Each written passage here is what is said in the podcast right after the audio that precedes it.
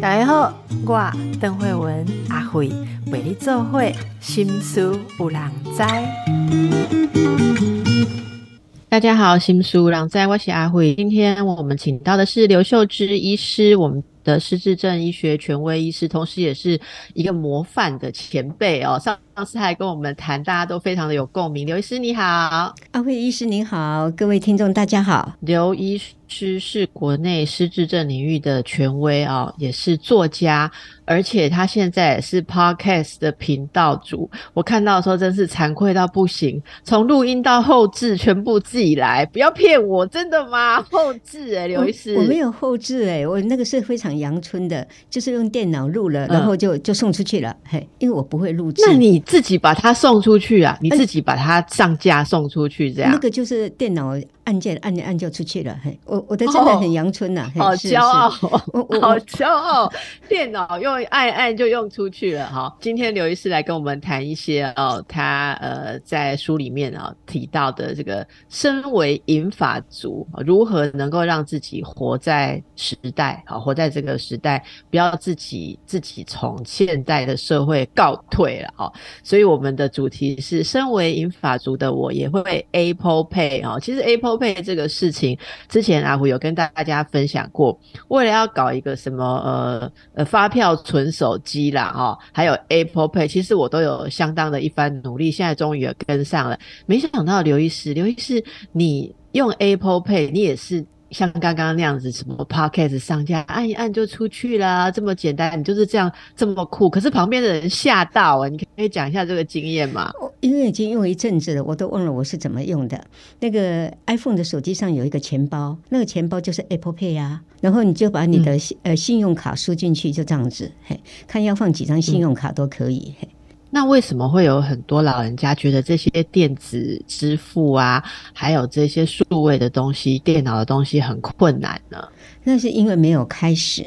嘿，就我每次讲说用这些东西，就是它就是一种工具，就像我们开车啊，你不用去学那个什么开车引擎要怎么制造啊，什么东西，你只要会探那个加油跟刹车，对不对啊？这样就可以了。方向当然要好，你不能去撞到人家啊。嘿，就是你不用懂得原理啊，所以只要有人教你指令要按哪一个，那开始的时候可能不会，那就多按一两次就好啦。而且你钱要付给人家，人家一定要看你会用。他就会教你啊，我觉得这整个就是一种态度啦哦。这个刘医师的书，这个讲到的是何不先学快乐的独老哦。终究一个人何不先学快乐的独老？什么叫做快乐的独老？先来给大家一个定义好吧？你为什么会想要用这样的标题？因为我本来就是一个人独居，所以就是独自生活嘛。但是我想到说，我们大家高龄化，那女性的寿命又比男性多了7年。那如果同年龄的夫妻呢，很可能就是最后女性要自己独自生活。那纵使是说夫妻都很好，那但是因为孩子长大了，也许在国外也不住在身边，或者是先生出去旅行呢，你终会有自己生活的时候嘛。所以就要学习独自的生活。那你就是夫妻生活在一起，有时候也想说各自有自己的生活，不是也很好吗？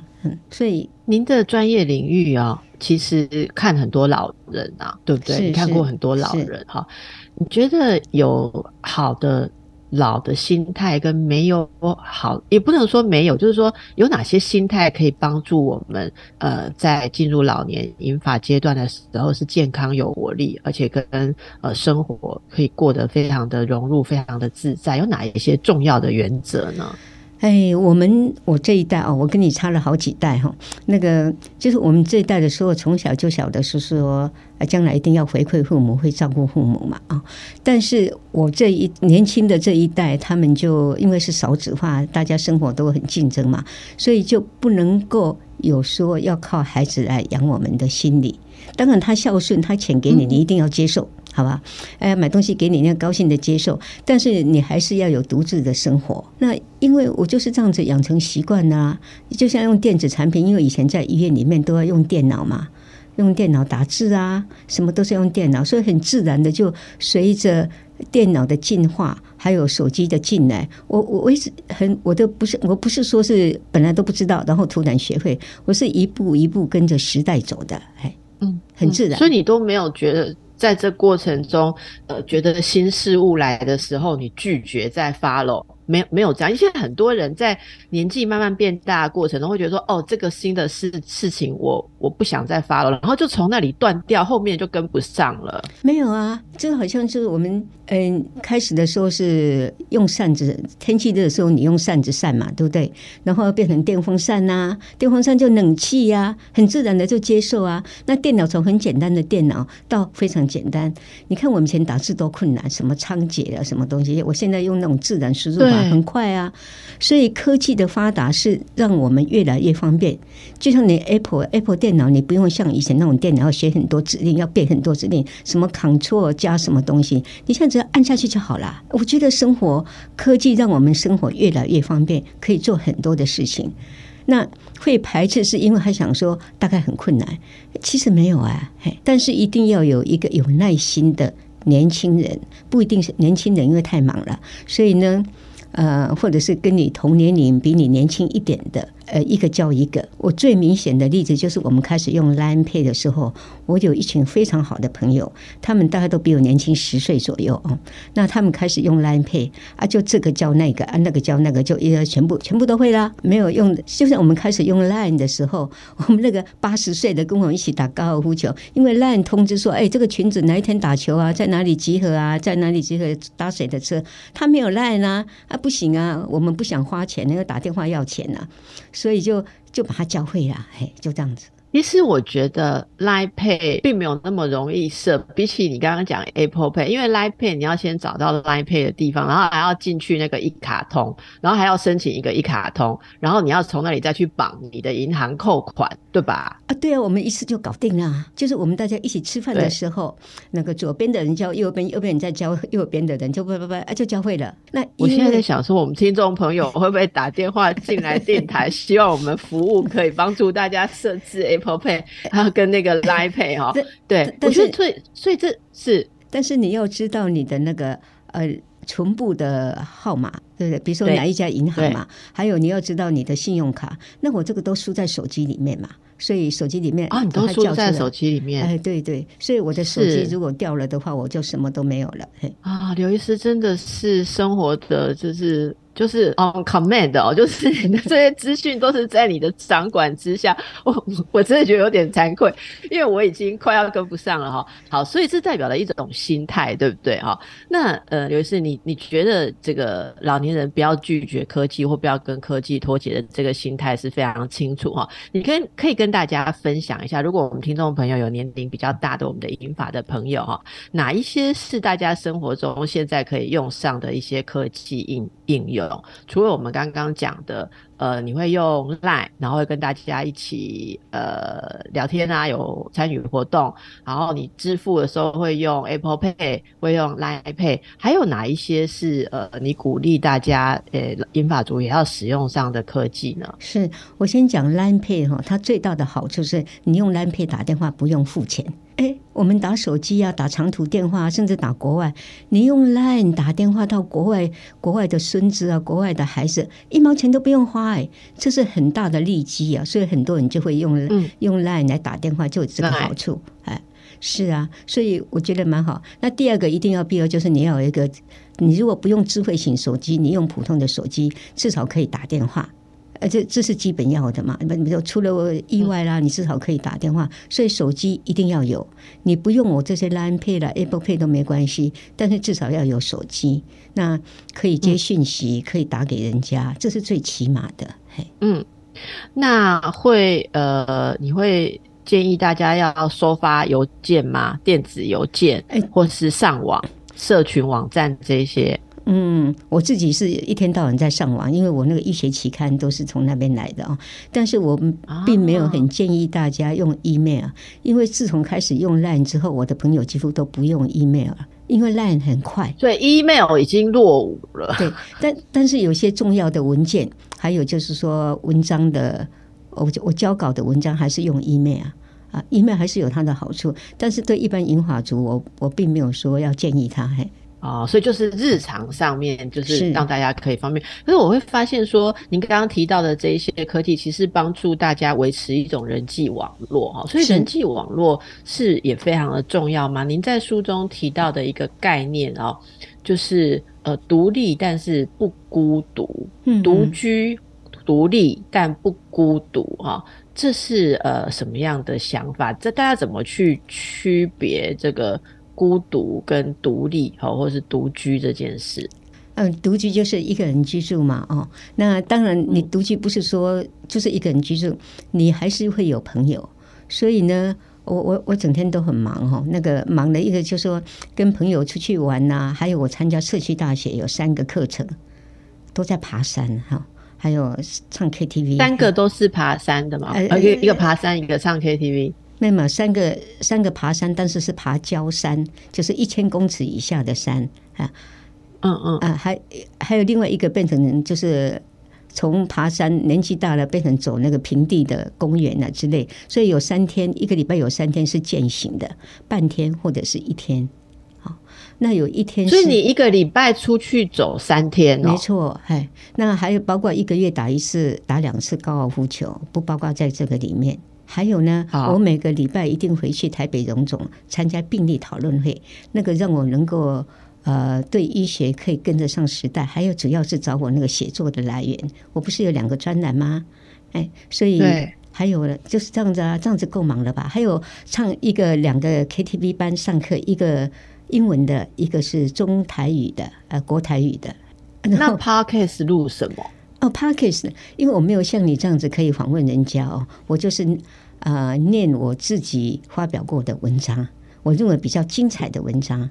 现在已经到75集了，1个礼拜1次，那不就是已经1年多了？好，进入第2年，那个听的人很少了，但是我觉得没有关系，因为我想，因为我的声音比我本人还好。所以您的刚刚的用自己的例子来跟大家讲说，你是独居，可是这个生活一点都不孤独嘛，对不对？对，但是我很喜欢孤独，好吧？我这么忙，我其实很需要一个独处的时间。这个独处时间是我要写专栏，那专栏不是随便写啊，我要看很多医学期刊论文啊。我看了，比如说看了20篇论文，我把它整理起来，跟我实际上的有一个例子互相配合啊。这个写作要花时间啊，有2个专栏。那我喜欢看很多的书里很多都还没有机会看，真的是这样子啦。所以我的独处的时间是我看书、写专栏，还有我每次去玩的时候，我以前是写部落格嘛，后来随意我部落格下架，我就改成 FB 的粉专，所以我每次去玩呢就要写游记，把它写下来啊，那个也很花时间啊，整理相片啊，所以我时间都不够。那这是大家都可以学习的方法嘛？就假如有些我们银发族的大哥大姐们，他们现在生活假设是非常不活动的，你会建议他们怎么样朝向？因为达到你这个目标很不容易啊。嗯，是1个礼拜3天爬山，然后1个月2次高尔夫，我真的肃然起敬哦。那有些人其实到这个年纪，其实就是觉得很没有活力，然后什么事也没有做，跟很多事情都脱节啊。所以老师可以建议他们说怎么样可以慢慢的达到这个境界。最简单是从走路开始，所以第一个就是你要有至少1-2个朋友，这2个朋友呢，他会跟着你出去走，或者是个朋友拉另外的朋友，就是有什么团体加入，或者是没有你，因为有人比较害羞内向一点嘛，那你总有1-2个高中同学、大学同学，或者是以前一起玩的朋友哦。那2个这个朋友开始，我们随便比如说到河滨公园好了，那回来呢就写一个河滨公园的简单的游记，那个就花你很多时间了，还要整理相片。那这个文章没有地方发表，对不对？所以我就以前是弄部落格啊，你现在放了 FV 啊，那个都不要钱啊，所以你 FB 上面还有相片，那你总有个家人亲朋好友跟你按赞啊，你就会多少人按赞，你就会写啊。从这个最简单的交友，很简单的半天的交友，写下简单的文章，放几张相片，甚至我家里的什么阳台的小花小草，你拍几张相片把它弄上去，一定有朋友跟你按赞的啦。这是一个很最简单的动力。你的心非常的细腻敏感啊，是河滨公园，其实我就住在河滨公园旁边啊，我常常去半日游，我都没有想要游记内容要写什么，你是都写什么？不是，你是河滨公园半日游内容可以写什么？没有，你是太忙了，你又年轻。我现在讲的是对英华族河滨游啊，现在河滨天气很好啊，有小鸟啊，有什么东西啊，哎，真的很多可以写嘞。好，我一定要回去好好的看一下哈，BBC 河滨公园哈，到底刘医师看到什么？大家是不是也可以让自己的眼睛、自己的心灵，不管是几岁，都是保持敏锐、可爱的状态呢？我们等一下再回来哦。继续来请教刘医师刘秀枝医师，新书《终究一个人，何不先学快乐的独老》。那么刘医师在医学的领域照顾过很多很多的病人哦。当然也照顾过很多健康的人，其实变老并不可怕，是看你怎么样来对待自己啊。所以在书中您提到了做好8个准备，快乐的独老。真的独老可以快乐吗？而且只要8个准备吗？可以分享一下这8个准备的主要内容吗？是，我先讲标题哦。8个准备就是第一个，你经济不求人，钱。就是你如果要跟人家拿钱过老年的日子，那除非是孩子非常的孝顺，或者会很难过。我从小的时候，妈妈就跟我讲钱很重要。她说最可靠的儿子是钱囡仔，钱囡仔，钱囝，钱囝，对对对对，钱囝。我那时候听不懂啊，我想说我们都很孝顺啊，她也觉得钱囝就重要哎，就是你要经济一定要独立，经济不求人，这是第一个。那第二个就是说，你没病的时候，你就要健身，保持健康的身体啊，多少会有病痛。第三点就是有病的时候就要就医，不要自己随便诊断、随便猜，也不要等到比较严重的时候才去看病。那年纪大的话，孩子也许很忙哦，老伴也老了，所以呢，朋友很重要。第四点是朋友很重要。那朋友很重要是跟我们同乐呢。第五点就是说我可以跟朋友同乐，但是我也喜欢独处。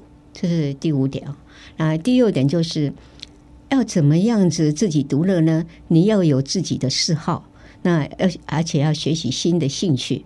再来就是基本的生活常识哦。第7点，你要照顾好自己，远离意外，不要随便，比如说捷运的那个车门要关了，它哔哔哔的时候，你不要赶快跑进去，那是告诉你说停了，不要进去，要不然造成意外伤害。那第8点呢，是最重要的，心态决定一切，一切都是很不如意，一切人家都看不起你的时候，你自己觉得自己很好，或者是我不在乎你，这心态是决定一切，这个很重要。怎么样有正面的心态，怎么样子转念？我是很会转念的人啊。8点讲完了，这些是标题哈，是这是标题对不对？但有很多要请教的哈。我觉得经济不求人这件事情是要从年轻就要有准备吧，是，不能到已经老了突然今天觉醒说，哎呀，跟人拿钱好难过，可是身边没钱就是没钱嘛。所以这是要早一点开始就有概念。而且我有看到一个访问，就是好像刘医师有提到说，很多人在想这个老后要存多少钱的时候，忘了算健康医疗维护的这个费用。好，所以您怎么样看待，或你会给大家这方面什么建议？对，所以这本书其实不是给银华族看的，也给中年人、年轻人看。就像您刚刚讲的，经济不求人，年轻的时候就要开始准备啊。那我是觉得就是。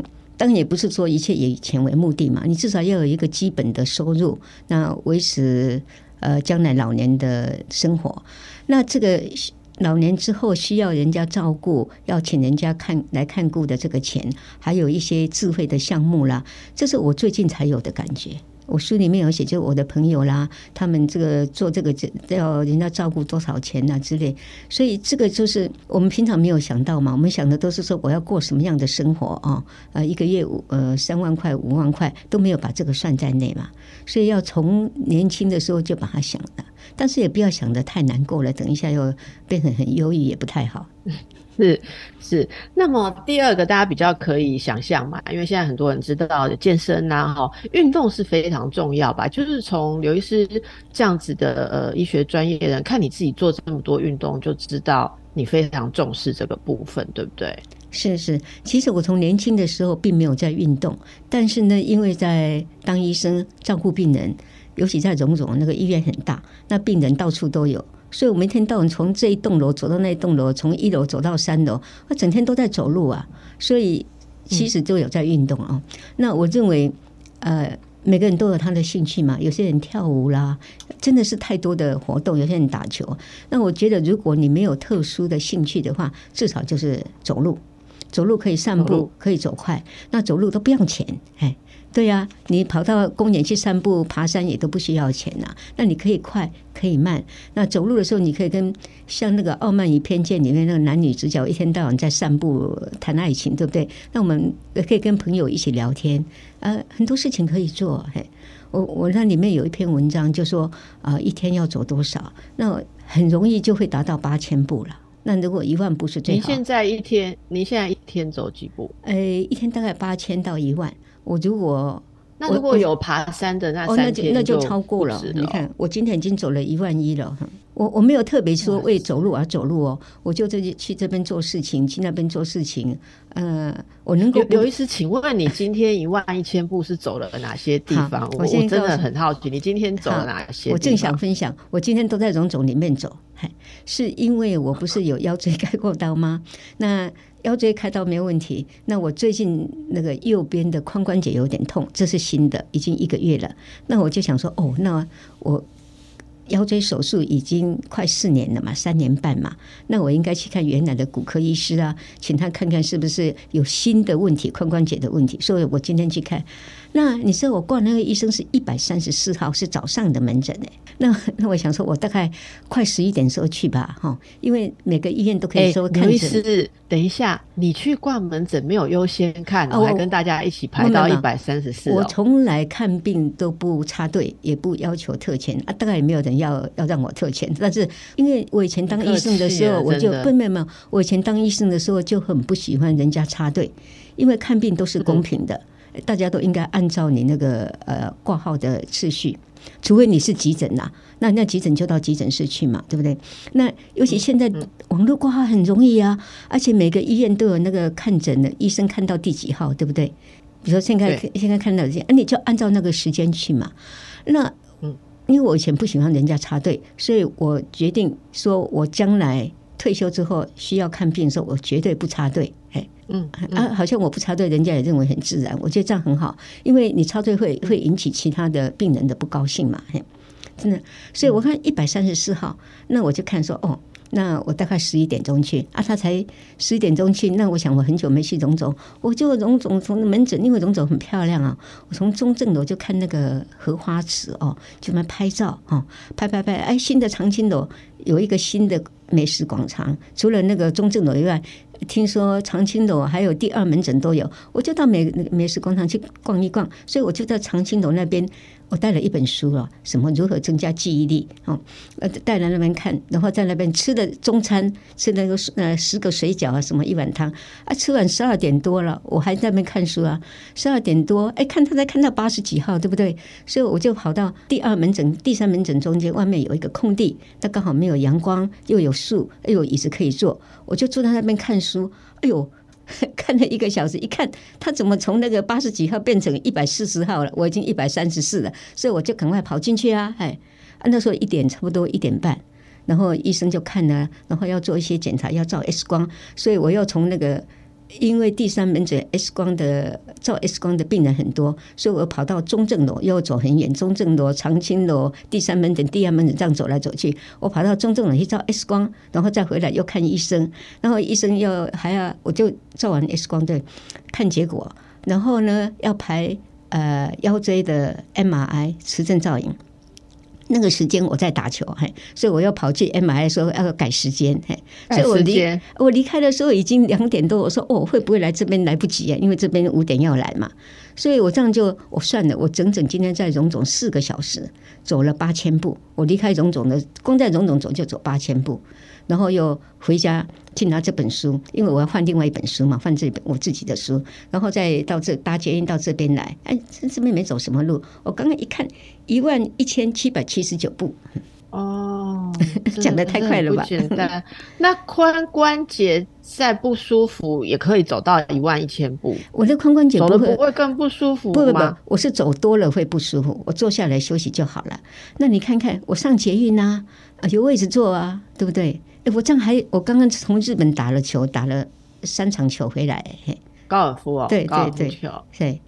哦，是，好，所以这个就是健身啊，而且老师也提到了自己髋关节就已经符合第3点，有病要去看医生。是是是，即使自己是神经学的权威，也不能自己乱搞自己乱，也还是要去看医生做检查。这不是我的科啊，这是骨科啊。嘿，对，然后第4是朋友很重要，从刚才一直提到做很多事情都有提到朋友，哎。要保持有朋友，有没有什么做人的原则？我觉得有些人其实朋友到后来你做人不好会不往来、欸、没错，就是做人要好啊，我不晓得好不好啊。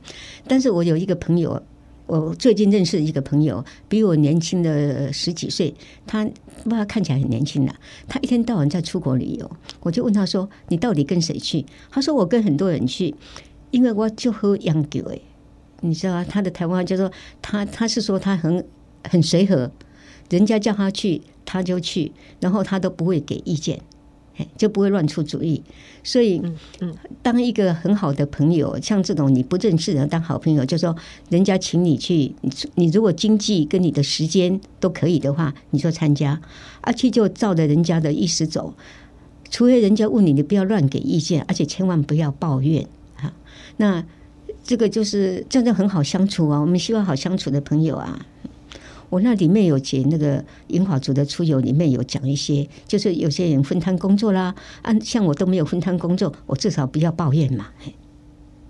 嗯，对，就是做朋友能维持住朋友，首先你真的很重视朋友，你就会知道怎么去维持他。我觉得这个也蛮重要的。而且我认为接近中年的时候，不要太任性，把朋友得罪光，真的老了会后悔啦齁。好，那第5个跟朋友同乐，可以跟朋友同乐，但也喜欢独处。这个独处的能力需要怎么培养吗？哎，我不知道，我很自然就是独处。而且我还需要很多的独处的时间，因为我刚刚就是我要看医学期刊，我要看很多书，我那个家里的书好几本买了都还没有看呢，所以我再没有就是就可以看那个电视、看追剧啊 Netflix， 但是我几乎不追剧，因为太花时间了，我在看电影，2个小时、1个小时解决的。那嗜好跟学新的兴趣呢？您现在的嗜好打高尔夫？打高尔夫是已经打了30年了，那也不是退休，那是退休以前就有。所以说原来的嗜好你要维持。比如说我现在打得很不好，我那个腰椎开刀的那一段时间我就没有常常打，但是一定不能退出我那个高尔夫球队，就是我还是继续跟着人家去打球，就是旧有的兴趣要保持，那培养新的兴趣。我退休59岁退休的时候，我讲说我什么才能欠栽培啊，所以我一定有什么兴趣没有被启发。结果我开始上了很多的课，不是只有那些课，包括学画画啦，很多。后来发现我都没有那方面的才能啦。所以我每个都尝试过了，不是欠栽培就是没有，我一点都没有欠栽培，我那是误打误撞，我当医生念书是最对的，所以我觉得我很高兴。当内科医生一定要看书嘛，要有知识嘛，对不对啊？我的手非常的不巧，每个人都知道，我要帮人家倒水的时候一定是倒得不准啊，所以那个不能够帮人家夹菜，所以我技术不好，但是我很会念书。所以这个新兴趣跟嗜好，这个也牵涉到探索，然后了解自己哦。那第7点，您提到基本生活常识，你刚刚举了一个例子，例如说远离意外，对不对？那这个基本生活常识还有包括哪些？例如说，您看很多书，所以你对于很多科学新知啊，或现在新的知识，对不对？新发现的东西也都会可以掌握，这个是指基本吗？有哪些算基本生活常识？我不晓得，我觉得就是基本常识啊，比如说是3餐要吃啊。哦、那在书里面提到这个基本生活常识，主要是指说你生活当中需要的正确观念，可以这样讲，可以这样讲，这是一个健康的生活形态。比如说，你要三餐，然后把自己照顾好，不能够心情不好就不吃饭嘛。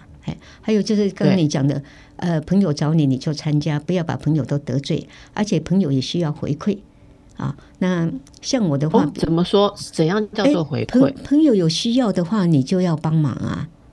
比如说他说他现在要去看病，可是先生很忙，那我就说那我陪你去，就像这种可以做得到的。还有就是说我虽然一天到晚跟朋友在一起，但是我有一个原则，因为朋友都是有家庭的人，不是像我这样一个人独处，所以我千万假日或者是礼拜六礼拜天，我绝对不会找他们，除非他们主动找我，因为那是家人要相处的时间。所以我只有礼拜一到礼拜五会找他们，礼拜六礼拜天是我在家看书的时间，那除非有急事或者我不会找他们。所以你要尊重朋友他们自己的生活，而且不要勉强他做什么事。对，是我们等一下再回来。刚才休息时间我在偷问刘医师说他录音都用什么软体，就他就告诉我他用什么软体，然后阿虎就很拼命的在问说那是什么软体，我没样用哦。然后刘医师你刚刚说还不止这个，你还参加什么阅读写作阅读写作班？已经不是阅读写作班，我参加一个台北市阅读写作协会，这个已经很久了，它很大的一个团体。那创会理事长是汪永岱老师，那个他常常有请人家来演讲而且他还要开大班的写作班，那个是要交钱的。另外还有私人的私塾班，就是4-5个同学请老师汪老师，所以那个活动非常的多。那就是参加那个活动的时候，其中有一位黄同学，他是从香港来的男生，他有做 Podcast， 结果我们就请他给我们一个2小时的演讲，就在台北市阅读协会演讲。演讲完之后呢，他就他好像带我们操作一次，用他的电脑，请他在咖啡厅里面吃一个很简单的简餐跟咖啡，然后我就学会啦，就这样子。好，大家也可以参考一下哈，大家可以参考一下。所以大家可以听到，其实刘医师谈了很多很积极生活。然后你刚刚说到最后一点，我觉得最重要，你说你蛮会转念的，就是心态决定一切，要有正面的心态。在这边您说到了一种全景模式，是全景模式是一个正向心态，这是什么意思？我是想，因为我不是常常出去玩吗？要拍照吗？有很多摄影高手，那我不是摄影高手。那有一个要拍全景，就是把那个视野放大，从东边到西边，我们用全景模式嘛。那这个全景是一个横断面，就从东边到西边都把它放进来。那我就想说，那个如果纵观是说这个风景以前是什么东西嘛？那以后会变成什么东西？那我们对一个人也是一样，所以我看人的话，我就给他纵观。比如说，我现在看邓医师好了，我说你现在非常的年轻、漂亮、活泼、可爱啊，那我就想象你小时候当婴孩的时候怎么样？更可爱啦啊！或者是你将来也许也会变老，不知道是什么样的，一定是很优雅哦。那如果有人对我很凶，对不对？有些人就是很凶啦，那你看他很凶的样子，他凶我，我就想说你有什么好凶的？我现在想象你是小孩子，还抱着尿裤呢，或者想象说，其实你再过20年也是要坐轮椅，好，对对对，当然不是诅咒，就是说，没有什么好那个，你这样子，比如说我现在想象他，我老的时候什么样子，或者他小时候什么样子，我就对他现在很凶的样子，我就不会很生气，我不是这个可以对。整个那个胸襟视野就开阔了哈。以前不是有一句话吗？睡大人则秒之，就是你看到一个很伟大的人，你会害怕，你会发抖嘛？那你就不要想把他想得很伟大，他就不是只是像你的长辈啊，像你的父亲啊，像什么？那你就不会啊，那我现在把他想得更小一点，想他小时候婴孩的样子。或者还小时候青春期的样子，你就不会生气了啦，或者不会害怕。这是一个全景，是是、哦，这是一个全景模式的意思，我真的非常有意思。是是，那您刚刚提到说您很会转念，其实在每次在跟刘医师聊天都可以感到刘医师就是非常的快乐跟幽默、哦、很有智慧的那个能量。那转念您还有些什么样的秘诀，就是你觉得你能这么善于转念？其实没有秘诀，就是一个习惯。那我的口头禅就是幸好喝咖仔，那个就是转念。幸好，幸好怎么样？对，我那里面讲说我幸好小时候成长的过程嘛，因为我的年纪在生长在台湾，但是重男轻女的年代，我们很自然，我很自然就接受，当然是男孩子比较重要嘛，哦，那。我后来对了，我的幸好哲学就是说，幸好我不是男生，我是女生，因为我不被看重，我被忽视，所以呢就没有给我赋予重任，我不用传承啦，我不用一定要有后代，我不要接事业，对不对？我不用发展啦、啊，但是我莫名其妙会念书啊，他就说今天他搞，对不对？会想说今天那他搞啊，哥也要读书啊，人家就本来把我看得很低的。然后就觉得不错，所以我就享受被忽略的那种滋味，反而很快乐。我就是在没有被人家期望，我没有赋予重任，我很自由自在的成长啊！人家说，这个还表现得不错，那我就很愉快啊！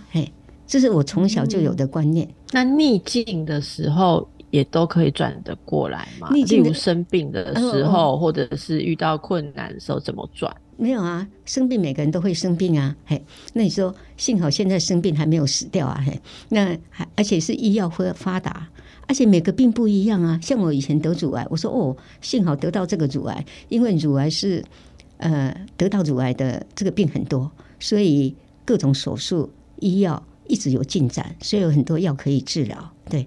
而且乳癌是长在外面啊，可以割，你不是像说开肚子啊，那个就恢复的比较慢一点嘛。所以是一样啊，没有什么不好啊。那而且很多病都会，我很多病都没有得到。我里面有书讲说，好几种、千万种的病啊、还有新的病一直出笼，对不对？我只得到3种病啊，算是很幸运的吧。那是超级乐观的耶！没有，还有就是说，比如说我跟一个从美国回来的同学，跟他去走翠山步道，那个是全台北市最好走而且最漂亮的那个步道啊，结果他就热中暑啊，就说因为我要跟他到南部去旅行3天，就像说他能不能适应？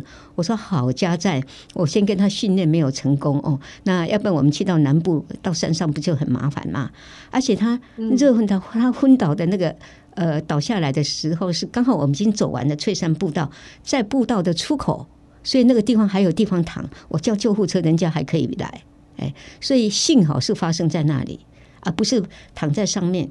那我们参加社区大学的那个郊山健行啊，有一次爬比较困难的山，那我那个有一位走得很好的，他到最后已经都回来了，最后一个台阶，因为他很有自信嘛，走得很好，还有一边聊天，他最后一个台阶落空，然后脚踝就痛啦、啊。那他自己也转念啊，说幸好是已经走完了才跌倒，而且是如果在高山上跌倒怎么办？没有人可以把他扛下来啊，对呀、啊。所以转念随时都可以转，小地方大地方都可以。幸好对、那。请问一下刘医师，有没有你觉得会不会有幸好转不过来的事情？那会像是什么事情？还是其实多少都可以转一下？一定都可以转，看你要不要转。比如说，我那书里面有写，我有一个好朋友啊，他癌症在接受免疫跟疗法跟标靶疗法，而且我就有一些副作用嘛，对不对？那副作用比如说脚会起泡啦、不舒服啦、胃口不好。我说，这个副作用就是表示这个药有作用啊，它有副作用就是表现它有这个作用，所以它在让你这个正常细胞不舒服的时候，它同时也杀死癌细胞啊。他听听还不错，就能够接受。所以你说你刚刚说，我觉得有一句话很关键，就是看你要不要转，对不对？好，你有没有想要转？因为我们知道很多人其实在失忆的时候。会是抓着的不是这个幸好，而是抓着那个偏，就是说偏怎样那个不好的部分。我觉得有些时候是不放过自己，或没有办法放掉那个负面的感觉，所以即便有的转，但是有时候我们会不去抓那个正面的想法，而执着在负面。那刚才仔细听刘医师讲了几个例子，其实是心里面先有那个一个强大的方向，是说我就是要往正面去齁。所以我想这是因为，是不是因为您非常相信说正面的心态对我们非常的重要，正面心态是最重要的事情，所以无论怎样你都要把它转过去，对不对？我其实就是一种习惯嘞，我从来没有想到说我要去转，但是很自然这样转。但是如果没有这种习惯的人呢，他也许做几次，做了几次就变习惯啦。习惯就是你多做几次就变成习惯啦，就说可能更坏，就是英文就是 could be worse， 就是说可能会更坏啊。那我不这样子想，我说幸好没有怎么样。是。好，我觉得最后这个态度真的是一个生活上非常棒的一个核心智慧啊，所以刚好用来做我们今天的结论啦啊，好好的往好的地方去想，总有找到幸好可以开头的句子。那么其他更多生活的智慧，来读刘医师的书《终究一个人，何不先学快乐的独老》啊，一点都不孤独的老年，非常的快乐幽默，而且充满了能量。非常谢谢刘医师带给大家的分享，也祝福您，祝福大家，拜拜。谢谢，谢谢邓医师，谢谢大家。